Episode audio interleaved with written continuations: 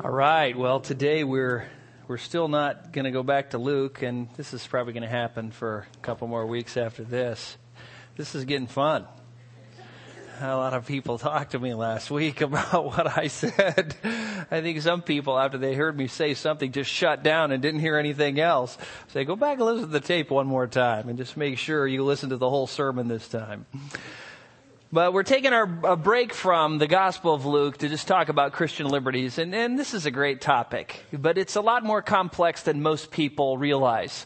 You know, when you decide that you're going to do something or not do something as a Christian, to exercise a certain liberty or not, um, it's just not a matter of deciding. There's a lot of factors that come into play, and, and a lot of these factors, uh, apparently, a lot of people aren't um, aware of.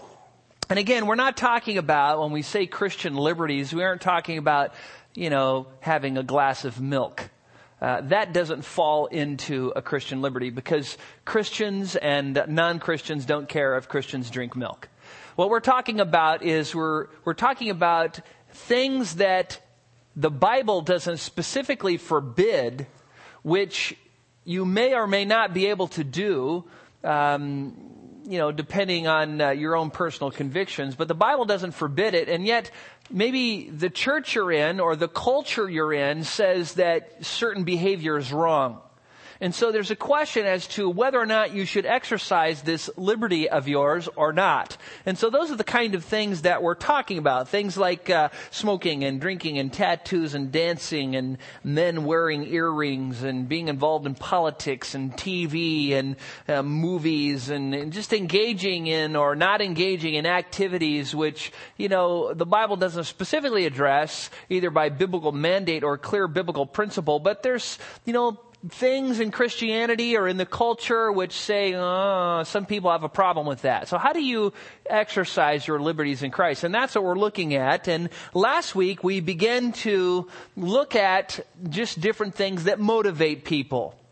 Uh, uh, you know, there, we talked about the glory of God. We talked about uh, biblical mandates, about biblical principles, about personal convictions, those rules you form for your life, which you decide that you're going to do or not do something because you have an area of weakness or you've had some experiences with that or you don't want to cause somebody else to stumble or you want to achieve a certain goal or whatever. You have a reason. It's not a biblical mandate, and it's not even derived from uh, clear biblical principles which say you have to do it, although it may be founded upon biblical principle. You, you just form these convictions. So we all should be motivated by the glory of God and biblical mandate and biblical principle and personal convictions. But it's not all that simple.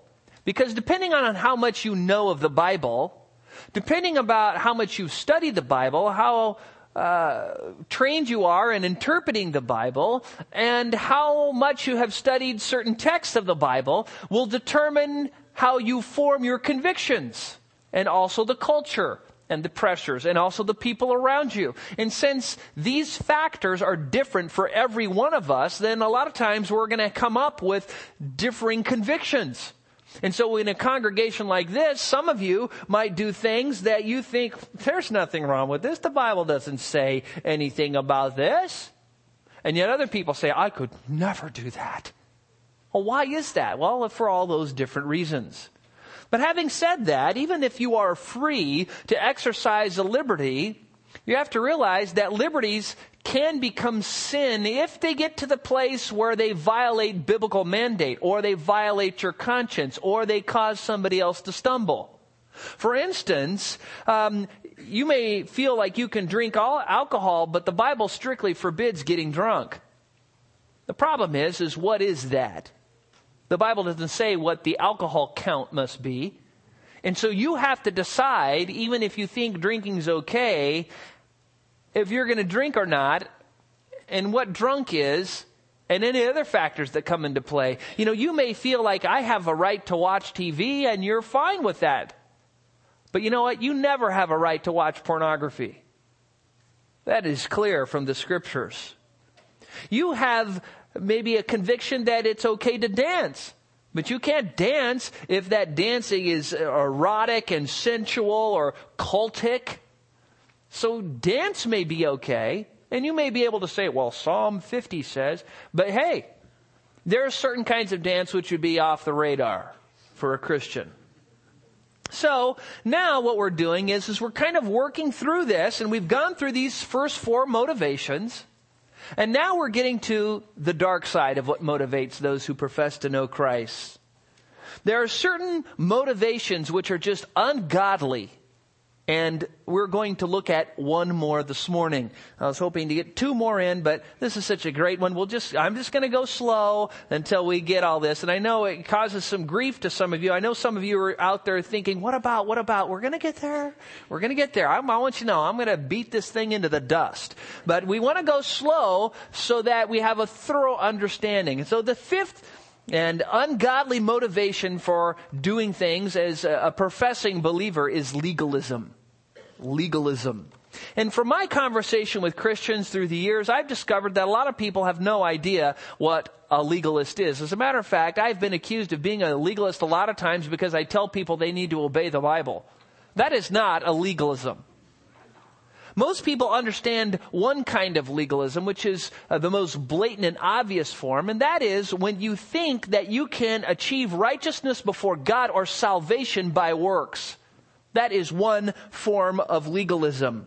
If you are out there and you think you're going to get to heaven because you're good, you're not getting to heaven until you realize you're bad and you can't earn your way to heaven.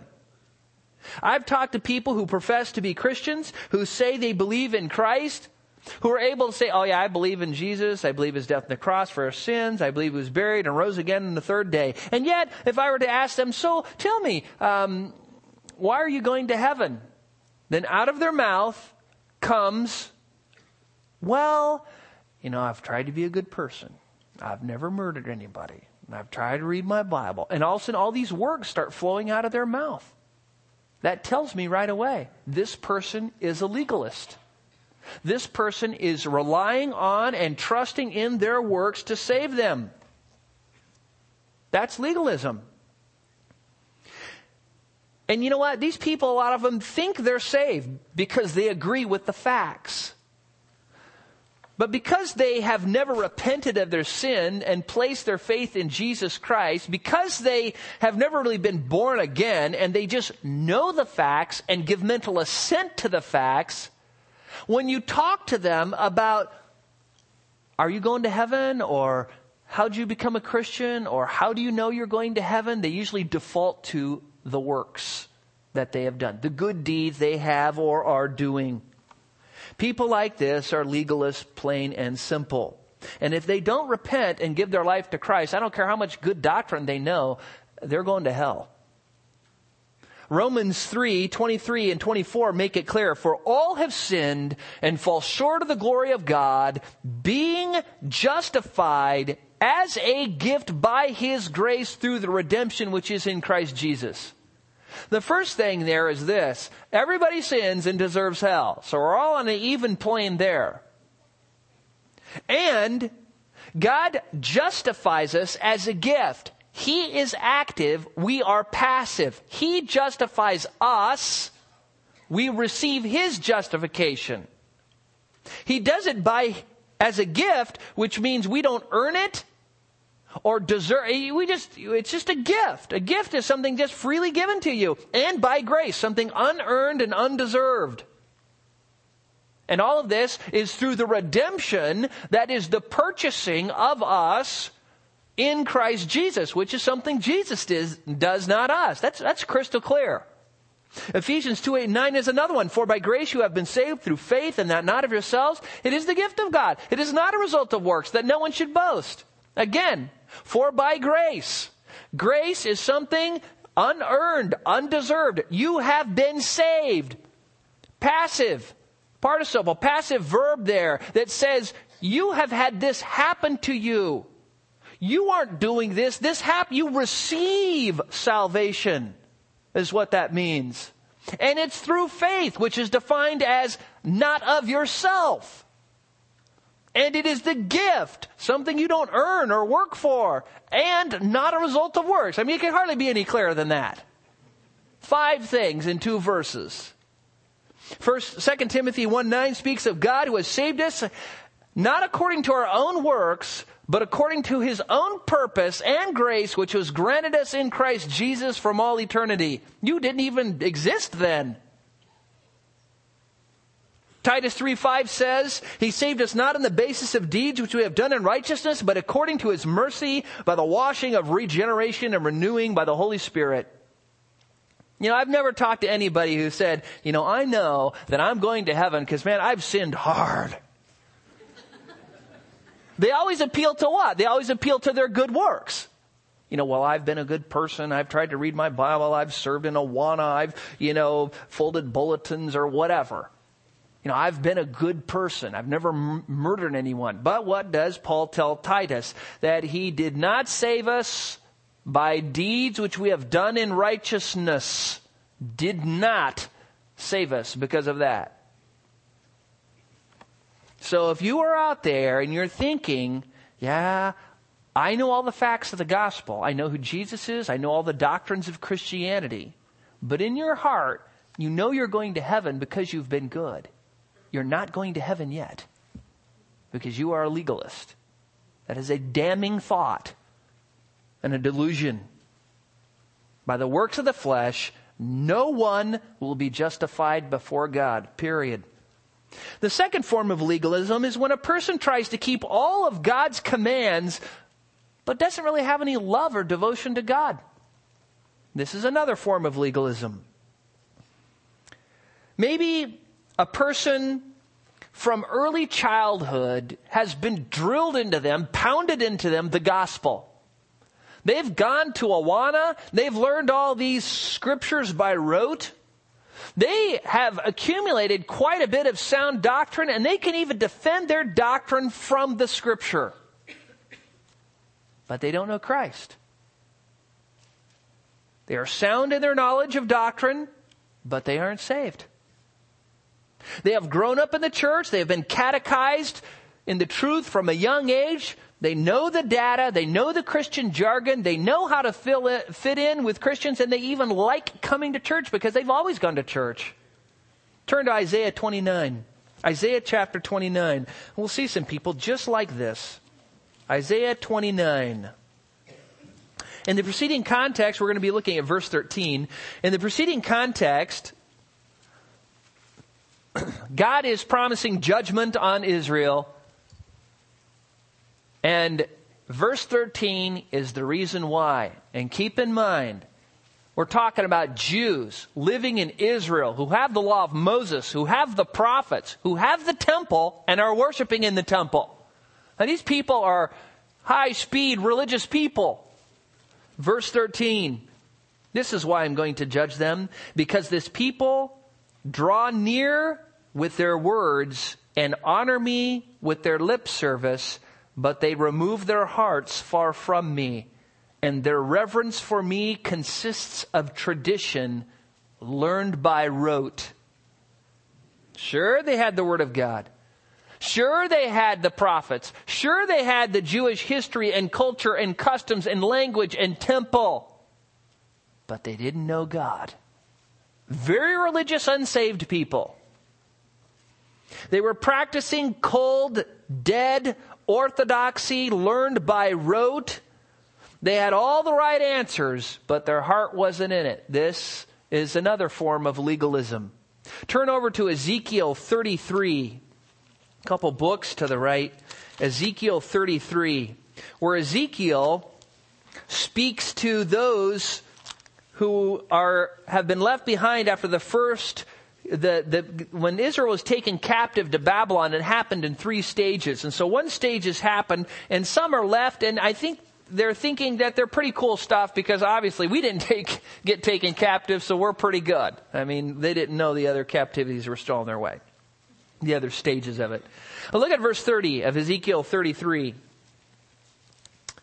But as for you, son of man, your fellow citizens who talk about you by the walls and in the doorways of the houses speak to one another, each to his brother, saying, Come now and hear what the message is which comes from the mouth or comes forth from the Lord, that is through Ezekiel. And just stop there for a second. These people were into good preaching. Ezekiel was a good preacher. You know he was. And we're going to find out he was, even if you don't know that. These people like to come and hear the Word of God proclaimed hard, convicting, but you know what? They did it for the wrong reason. They're kind of like those monks who cut themselves or slash themselves or beat themselves with ropes with knots tied in it just so they can hurt, just so, you know, they're thinking that, well, if I hurt, it must make me good or godly or holy before God or, you know, God's going to like me better if I hurt myself. Well, that's what these people are like. Let's go get hurt by Ezekiel. Look at verse 31. And they come to you as a people come and sit before you as my people and hear your words, but they do not practice them. For they do the lustful desires expressed by their mouth, and their heart goes after their gain. Notice, they sit as God's people, they sit before God's prophet, and they listen to him, and they like it. Look at verse 32. I love the description here of Ezekiel's preaching. I mean, he must have been very eloquent. Behold, you are to them like a sensual song by one who has a beautiful voice and plays well on an instrument. For they hear your words, but they do not practice them. So when it comes to pass, that is the judgment, he said in the near context, as surely it will, then they will know that a prophet has been in their midst. You go through the religious motions. You go to church. You partake in communion. You do a little giving. You read your Bible. You pray at meals. You do it over again, week by week, month by month, and your heart isn't in it. You're a legalist. I'm telling you, if you call yourself a Christian and you don't have a passion for God, emotions for God, zeal for God, something's wrong. Something's really wrong. You need to be like the psalmist or Jesus who quoted, who quoted the psalm that zeal for thy father's house has consumed me. Has that ever happened to you? Just feel passionate about things of the Lord? Or is it just, you know, this is what I do? This is my behavior. I'm a Christian, so I go through these motions. Zeal, says Puritan Thomas Watson, is a mixed compound of love and holy anger. Do you have that? Do you have emotions for God? Passions for God? Zeal for God? Jesus said in John that the Father was seeking worshipers who worship, worship Him in spirit, that is, from their innermost being and truth. Not just according to the Word of God, but according to the Word of God with all their emotions and their heart and their mind and their soul. Remember, we are to love the Lord your God with all your heart, mind, soul, and strength. There's passion there. There's zeal. There's desire. If you come to church and sit in the pew every Sunday and then go home unaffected and work all week and go through your normal routine and come again and do the same, drop some money in the plate, sing the songs, hear the sermon, get convicted, go away, and still not obey God, you're practicing cold, dead orthodoxy. It's legalism. And third and finally, legalism can be the practice of trying to force your personal convictions on somebody else. And this is the form of legalism that I wanted to focus on this morning. I just want to get those other two out of the way because this form of legalism is what really comes into play when you start talking about Christian liberties. This one here is when there's certain people, legalists in the church, who make a big stink when you do something that isn't sinful. Now, I'm not talking about biblical commands. I'm not talking about clear biblical principles. I'm talking about issues in the scripture that you know the Bible doesn't speak against, which your conscience is clear about doing, and you do it, and somebody else thinks you're sinning because you do it. And they tell you, and they condemn you, and they judge you because you're sinning. This is a form of legalism. It's personal convictions run amok people have these convictions, and pretty soon these convictions are elevated to where they become as authoritative as Scripture. I don't smoke, you can't smoke. I don't drink any alcohol, you don't drink any alcohol. I don't watch any TV, you don't watch any TV. I don't send my kids to public school, you can't do the same. I don't listen to secular music, you can't listen to secular music. I don't have any tattoos, you can't have any. Get them lasered off. See, I create personal convictions for myself And then all of a sudden I start telling you that you have to have my personal convictions. And if you aren't, you're sinning. That's legalism. And in reality, I'm adding to the Word of God. I am taking things not found in the scriptures and I am saying, no, the scriptures forbid this clearly when they don't. And not only that, I'm judging somebody for not obeying something that isn't in the Word of God. And you know who are really good at this? The Pharisees. So turn to Matthew 15. Matthew chapter 15. The Pharisees had this down. They were good at this whole convictions run amok thing. Matthew 15, verse 1, look there. Then some of the Pharisees and scribes came to Jesus from Jerusalem and said, Why do your disciples break the tradition of the elders? For they do not wash their hands when they eat bread. I'll just stop there. There is no command in the law of Moses that says everybody has to wash their hands before dinner. There isn't one. It doesn't exist. Now there is a command in Leviticus chapter 22 verses 6 and 7 which says that if you are a priest and you are serving in the temple and sacrifices are offered and you can eat those sacrifices, you must wash your hands before eating those holy offerings. Now, you can see how the Pharisees though might have derived their conviction and eventually their tradition from this. Maybe they reasoned to themselves, you know, why did God put that in Leviticus 22, 6 and 7? Obviously, uh, that dirt is defiling. And if it defiles the priest, surely it would defile us. And so if the priests have to wash their hands before they eat the holy sacrifices, then why would we not wash our hands before we eat our food? Because if the dirt defiled them, then the dirt would defile us. And so if we eat with dirty hands, we get it on our food and we eat it, then we'll be defiled, and that's bad. Therefore, let's not ever eat without washing our hands. Personal conviction. Then it's done so long that it becomes a tradition. Now you break the tradition and you're sinning because you're, you don't washing your hands. That's exactly what's happening here. And it's very logical. It's very reasonable. And it's very based on a text. They got their verse. You know, I have people tell me that. Well, I, I know a verse. Okay. Um, what's the context? Look at verse 3. And he answered and said to them, Why do you yourselves transgress the commandment of God for the sake of your tradition? For God said, Honor your father and mother, and he who speaks evil of father or mother is to be put to death. But you say, whoever says to his father and mother, whatever I have would, uh, that would help you has been given to God. He is not to honor his father and mother. And by this you invalidate the word of God for the sake of your tradition. So they have a problem because the disciples aren't washing their hands before they eat. Jesus says, well, why do you keep your tradition so that you violate the word of God, the commands of God, biblical mandate? And what Jesus is talking about here is this. The, they, the Jews had another tradition. And the tradition was this. I mean, the Pharisees did, that when you had all your wealth, you should dedicate everything you have to the Lord. Doesn't that sound pious? I'm, I'm, everything I have is the Lord's. But they were also the self-appointed caretakers of everything they had devoted to the Lord. And they didn't give it away, they kept it. But they said it was dedicated.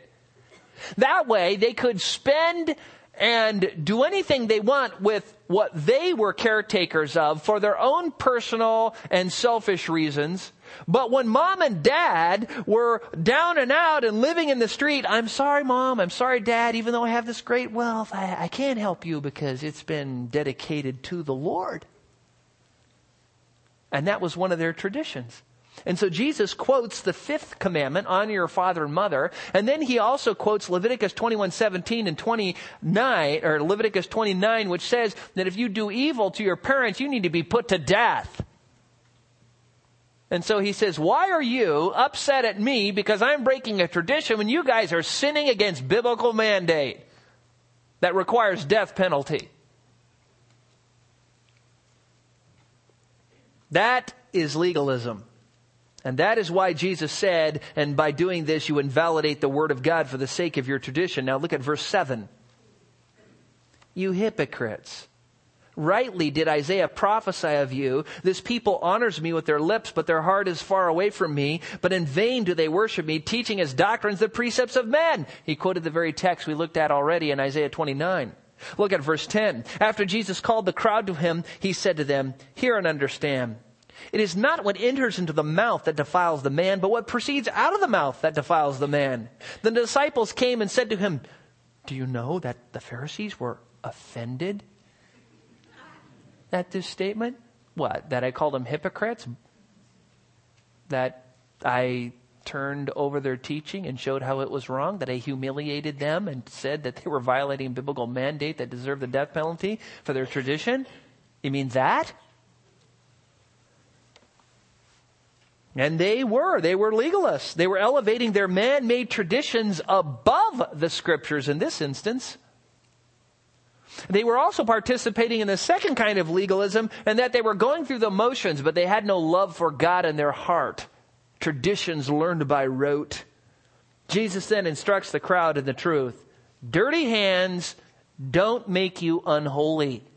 Sin in the heart makes you unholy.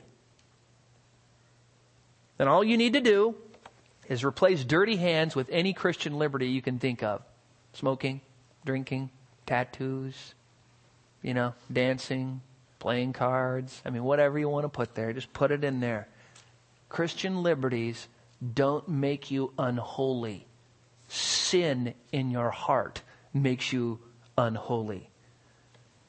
I'm not talking about sinning in any way. I'm talking about exercising freedoms that may, the scriptures don't say anything about, or which you don't think they say enough about that it doesn't bother your conscience to do them. Now, what I want you to take note of, which we will bring up again in another message, is that Jesus knows his teaching is going to offend the religious leaders. He not only knows it's going to offend them, he calls them hypocrites and blind guides of the blind. And he calls them these names and says they deserve the death penalty and they're violating the word of God. He knows it's going to offend them and he offends them anyways. Now, when we get into some other texts which talk about Christian liberties, we're going to learn that you shouldn't do anything that offends or causes your brother to stumble, and yet Jesus isn't sinning here. Why? We're going to come back to that later. That is a fun one. But look at verse 13. But he answered and said, Every plant which my heavenly Father did not plant shall be uprooted. And let them alone. They are blind guides of the blind, and a blind man guides the blind man, both will fall into the pit. Notice that not only does Jesus offend them, call them hypocrites, he says, listen, if you even go in that direction, you're going to fi- fall into the same pit of hypocrisy that they've already fallen into. Look at verse 15. And Peter said to him, Explain the parable to us, the one about, you know, my father did not plant. I mean, it's a pretty simple thing. They just aren't of the father. Jesus doesn't explain the parable. He just tells him flat out. Look at verse 16. Jesus said, Are you still lacking in understanding also? Do you not understand that everything that goes into the mouth passes into the stomach and is eliminated? But the things that proceed out of the mouth come from the heart, and those defile the man. For out of the heart come evil thoughts, murders, adulteries, fornications, thefts, false witnesses, slanders. These are the things which defile the man. But to eat with unwashed hands does not defile the man. In other words, Jesus says violating biblical mandates is sin, but not sinning against or violating some tradition. It wouldn't be sinning. Dirt on the skin, Jesus says, isn't sin. Rebellion in the heart against the commands of God is sin. Dirt doesn't defile us. Rebellion in the heart defiles us. Breaking biblical commands defiles us. Not breaking someone's conviction. The lesson to learn here is this how about your personal convictions? I know all of you have personal convictions. A lot of you told me about them last week after last Sunday's sermon. Uh, what about, what about? I said, well, I'm just getting into the series, you know, chill. I'm, I'm getting there. I'm getting there. I'm going to cover all the text. You know, I'm going to do all the warnings and I'm not practicing, you know, libertinism here and just saying, you know, go out and do everything you want as long as your conscience is fine with it and with no regard to others. I'm not saying that. But what I'm saying here is this. I'm trying to teach a lesson here from the Pharisees. What happened is, is they had in their mind biblical justification for forming their tradition, but it was wrong. That's what I want to get to. And the question is whatever you have in your mind justifies your convictions, is it based on sound biblical interpretation or not? That is the issue. And I'm just going to use an example here. And don't think, don't think this example here is, is because I'm advocating it.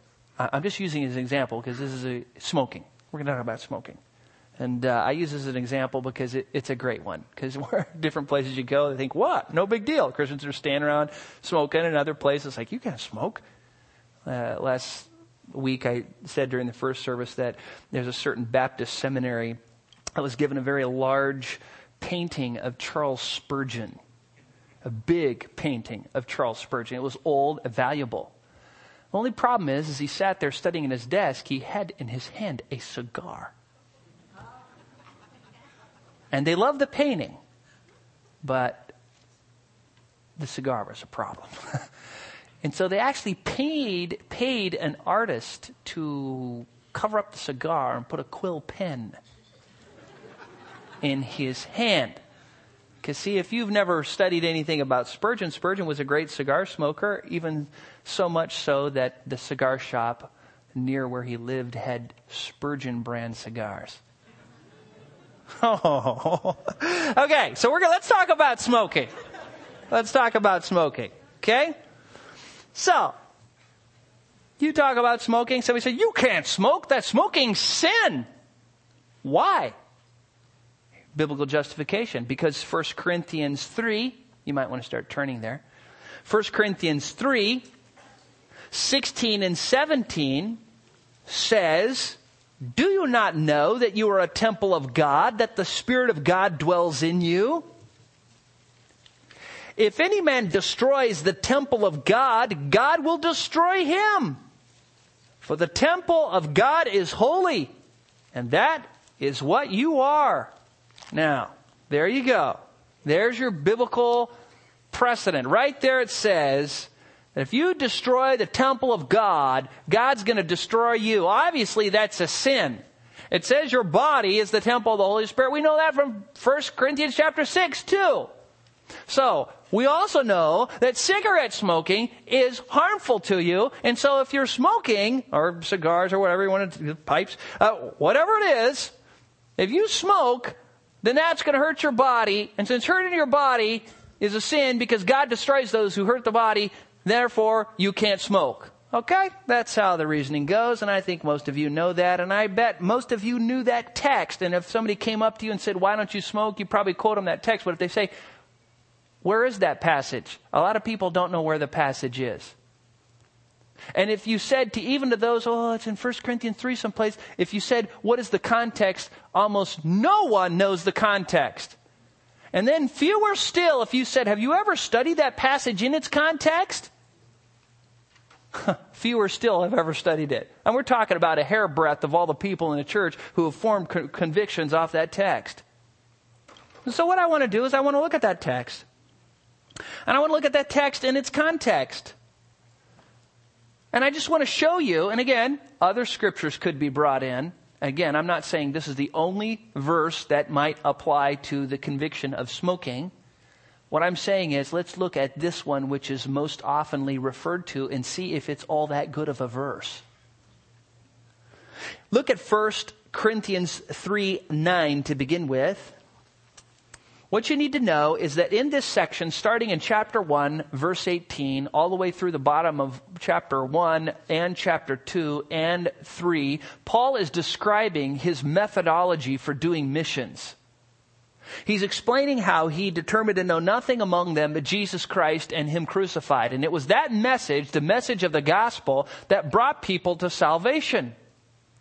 And he describes himself, as we shall see, as this master builder who is by going around preaching the gospel for the first time to these places that have never heard it before and bringing people to Christ, establishing churches, he's laying the foundation by preaching the gospel that other people then will come and build on this foundation he has laid. That's what he's talking about. But in 1 Corinthians 3 9, we read this, For you are, for we are God's fellow workers. You are God's field, God's building. Now the you, which is used here, is plural, not singular. He is saying you corporately together are God's building, not you individually. Okay? Keep that in mind. Paul goes on to describe himself as the master builder, laying the foundation by preaching the gospel in place after place in his missionary journeys, even at Corinth. And then comes the often quoted text in 1 Corinthians 3, 16 and 17. Do you not know that you are a temple of God, that the Spirit of God dwells in you? If any man destroys the temple of God, God will destroy him, for the temple of God is holy, and that is what you are. When Paul says, do you, when he says that you, when he says dwells in you, and that is what you are, do you think the yous there are singular or plural? Let me tell you, they're all plural. Mm. That makes a difference. The question is this. When Paul uses the plural form of you, which means all of you or you all, is he speaking corporately of the body of Christ? as in all of you together are a temple of God, you, plural, are holy. That is what you are, a holy temple of God. Or is he saying you individually are? Well, in the near context, he's talking about building the church. And so pretty much every commentator says he's talking about the corporate thing here, not individual. Mm. That's, that's a problem if you want to use this verse individually. So, secondly, when Paul says, if anyone destroys the temple of God, is he saying, if anyone tries to destroy the church? Or is he saying, if anyone tries to destroy an individual in the church? Or is he saying, if anybody destroys themselves in the church? Again, the corporate idea is to be preferred. Thirdly, is Paul warning true believers not to destroy the church by failing to take care of their bodies? Do you think that was in the minds of the Corinthians? Hmm. The near context argues for the latter. Paul describes himself as a master builder, laying the foundation of the church, others coming and building upon it. And if anybody goes in and tries to erode that foundation of the gospel, which is what the church is built on, which he goes on to describe as Christ, then God will destroy him. He's talking about false teachers undermining the gospel message. Look at verses 11 through 14. For no man can lay a foundation other than the one which is laid, which is Jesus Christ, which of course Paul already did. Now, if any man builds on the foundation with gold, silver, precious stones, wood, hay, straw, each man's work will become evident, for the day will show it, because it is to be revealed with fire, and the fire itself will test the quality of each man's work. If any man's work which he has built on it remains, he will receive a reward. Now, do you think Paul is talking about taking care of your physical body? Or talking about those who are teaching and either building upon the good foundation of the gospel that Paul laid or teaching contrary to that and bringing judgment on themselves. And I think the latter. Now you may disagree, and that's fine. The purpose here isn't not to, I mean, you know, if I was preaching on this, I would get a little bit more serious. But anyways, the whole point here is this. When you come to this text, you may, at first, if you only read that text, your body's the temple of the Holy Spirit, don't destroy it, God will destroy you, you may, by plucking that out of context or by hearing somebody else quote it, have formed a personal conviction on it, but you yourself have never even studied the passage. You don't even know the issues. You don't even know that most commentators say that it doesn't work for that. And yet here you are, you have this conviction, and you may be looking down on other people who exercise a liberty because of a conviction based on a text which you've never even studied. But even if it's agreed upon, let's just say that every commentator you read said this is talking about individuals taking care of their bodies, and if anybody in the church doesn't take care of their body, God's going to destroy them. Okay, let's just say that everybody agreed on that. Then we're in big trouble. No more ice cream. No more ice cream. No more butter on your toast. Just eat her dry. No more salt on your french fries. No french fries. No more going outside without sunscreen on. No more going a day without exercising or drinking eight glasses of water a day. Have you ever tried that? That is miserable. And if you do do the eight glasses, make sure it doesn't have any chlorine in it. It's bad for you. See, the Bible says our outer man is decaying day by day, but listen, if you're trying to say here, if you harm your body in any way, you're destroying the church. I'm telling you, you better practice that principle across the board in your life before you start coming down on somebody else. And again, don't think I'm advocating smoking. I'm not. Please don't think I'm saying that the Bible doesn't teach us to take care of our bodies, that we can just abuse ourselves to no end and it doesn't matter. I'm not saying that. We're just looking at one text that people often turn to. I'm just trying to make a point here. But you need to make sure that whatever reasons you have for keeping certain rules in your life or not doing certain things or doing certain things, and even though the Bible doesn't say it specifically, you may feel very strongly about it. It may be based on biblical passages, but you better make sure you've studied those passages.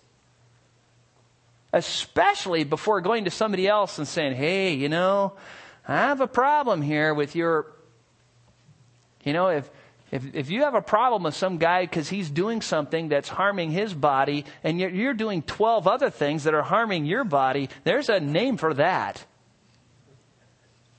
In the Greek, it's hypocrites. And guess what word comes from that?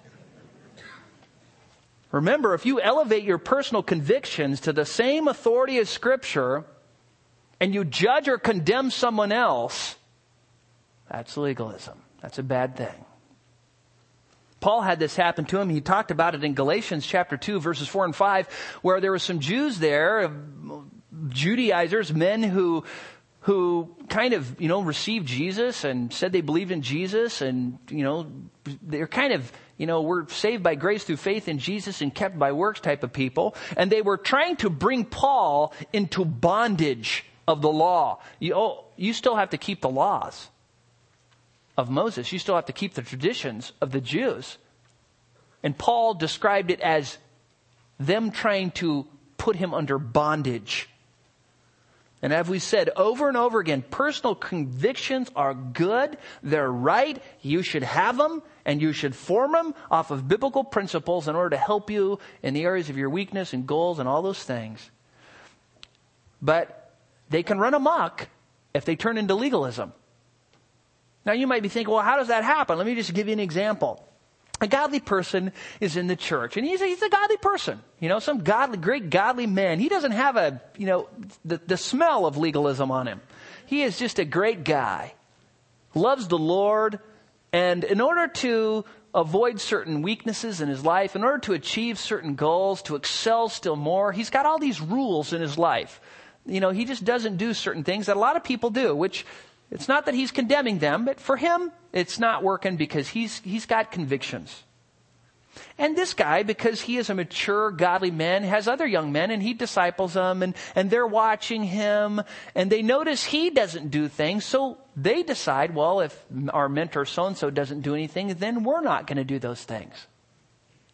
But think about this. Think about how different the motivations are between the godly man and his disciples. The godly man has formed his personal convictions based off of biblical principles, his own experiences, personal weaknesses, and goals. And the young men who are following him now are basing theirs because their mentor did it. Radically different. Now, these disciples then of the godly man then start discipling their own disciples. And they start saying, you know, you shouldn't do such and such a thing because that would be sin. I go, why? Well, we don't do it and so and so doesn't do it and everybody knows how godly he is. And legalism is born. Legalism's born. And there's one thing legalists dislike the most. It's when they deny themselves some pleasure for the wrong reason and other people enjoy it.